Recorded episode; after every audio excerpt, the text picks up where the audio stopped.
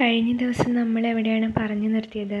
ദുഷ്യന്ത മഹാരാജാവ് കുതിരകളാൽ നയിക്കപ്പെടുന്ന തേരിൽ മാന് മാനിനെ ലക്ഷ്യമാക്കി മുന്നോട്ട് പോകുന്നതിനിടയ്ക്ക് വൈഖാസനൻ എന്നു പേരായ ഒരു സന്യാസി അവിടേക്ക് എത്തുകയും അല്ലയോ രാജാവേ ഇത് ആശ്രമ മൃഗമാണ് കൊല്ലരുത് എന്ന് അപേക്ഷിക്കുകയും അദ്ദേഹത്തിന്റെ അപേക്ഷയെ തുടർന്ന് അദ്ദേഹം തൊടുത്ത അസ്ത്രം അദ്ദേഹം പിൻവലിക്കുകയും ചെയ്യും.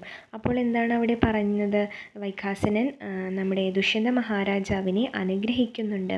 എന്താണ്? ചേരും പുരുകുലം തന്നിൽ പിറന്നോരു ഭവാനിത് തനിക്കു ചേർന്ന തനയം ജനിക്കും ചക്രവർത്തിയായി. പുരുകുലത്തിന് പുരുവംശത്തിന് അദ്ദേഹം ജനിച്ച വംശമാണ്. അപ്പോൾ പുരുവംശത്തിന് തന്നെ വിളക്കായിട്ടുള്ളവനെ താങ്കളുടെ ഒരു പ്രവൃത്തി എന്ന് പറയുന്നത് താങ്കളുടെ വംശത്തിന് തന്നെ ഉതകുന്ന ഒരു പ്രവൃത്തിയാണ്. അപ്പോൾ അതിനനുസരിച്ച് ഒരു മകൻ താങ്കൾക്ക് ജനിക്കും. അവൻ ചക്രവർത്തിയായിരിക്കും. ചക്രവർത്തിയായ ഒരു മകൻ തനിക്ക് രാജാവിന് ജനിക്കട്ടെ എന്ന് വൈഖാസനൻ ആശംസിക്കുന്നതാണ് പതിനൊന്നാമത്തെ ശ്ലോകം. ശിഷ്യന്മാരെന്ത് പറയുന്നു? കൈ ഉയർത്തിക്കൊണ്ട് അങ്ങേക്ക് ചക്രവർത്തിയായ പുത്രൻ ജനിക്കട്ടെ. രാജാവ് വണങ്ങിക്കൊണ്ട് ഞാൻ അനുഗ്രഹീതനായി വൈഖാസനൻ. രാജാവെ ഞങ്ങൾ ചമത പറിക്കാൻ വന്നവരാണ്. ഇതാ മാലിനി നദിയുടെ കരയ്ക്കായിട്ട് കുലപതിയായ കണ്വന്റെ ആശ്രമം കാണുന്നു. വേറെ ജോലി തിരക്കില്ലെങ്കിൽ അവിടെ ചെന്ന് അതിഥി സൽക്കാരം സ്വീകരിക്കണം. എന്താണ്?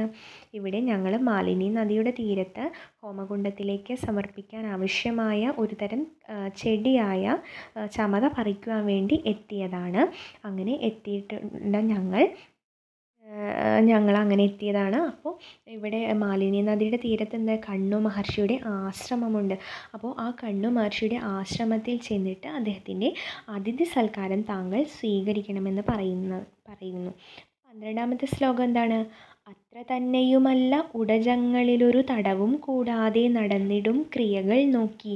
ഞാണിൻ കിണമറ്റകരം ക്ഷോണി ഭരിക്കുന്നോരൂർജിതവും അറിയാം എന്താണ്? ഉടജം എന്ന് പറയുന്നത് ആശ്രമമാണ്. അത്ര തന്നെയുമല്ല ഉടജങ്ങളിലൊരു തടവും കൂടാതെ നടന്നിടും ക്രിയകൾ നോക്കി. ഞാണിൻ കിണമറ്റ കരം കിണം എന്ന് പറഞ്ഞാൽ തഴമ്പ്. അതായത് വേറെ ഒന്നുമല്ല പറയുന്നത് ഈ ആശ്രമവും ആശ്രമ പരിസരവും കണ്ടാൽ തന്നെ മനസ്സിലാകും. ഏത് എത്രമാത്രം മഹാനായ എത്രമാത്രം ശ്രേഷ്ഠനായ ഒരു വ്യക്തിയാണ് ഇതിനെല്ലാം നടത്തിപ്പുകാരൻ എന്ന് നമുക്ക് കണ്ടാൽ തന്നെ മനസ്സിലാകുമെന്നാണ് ഇവിടെ പറയുന്നത്.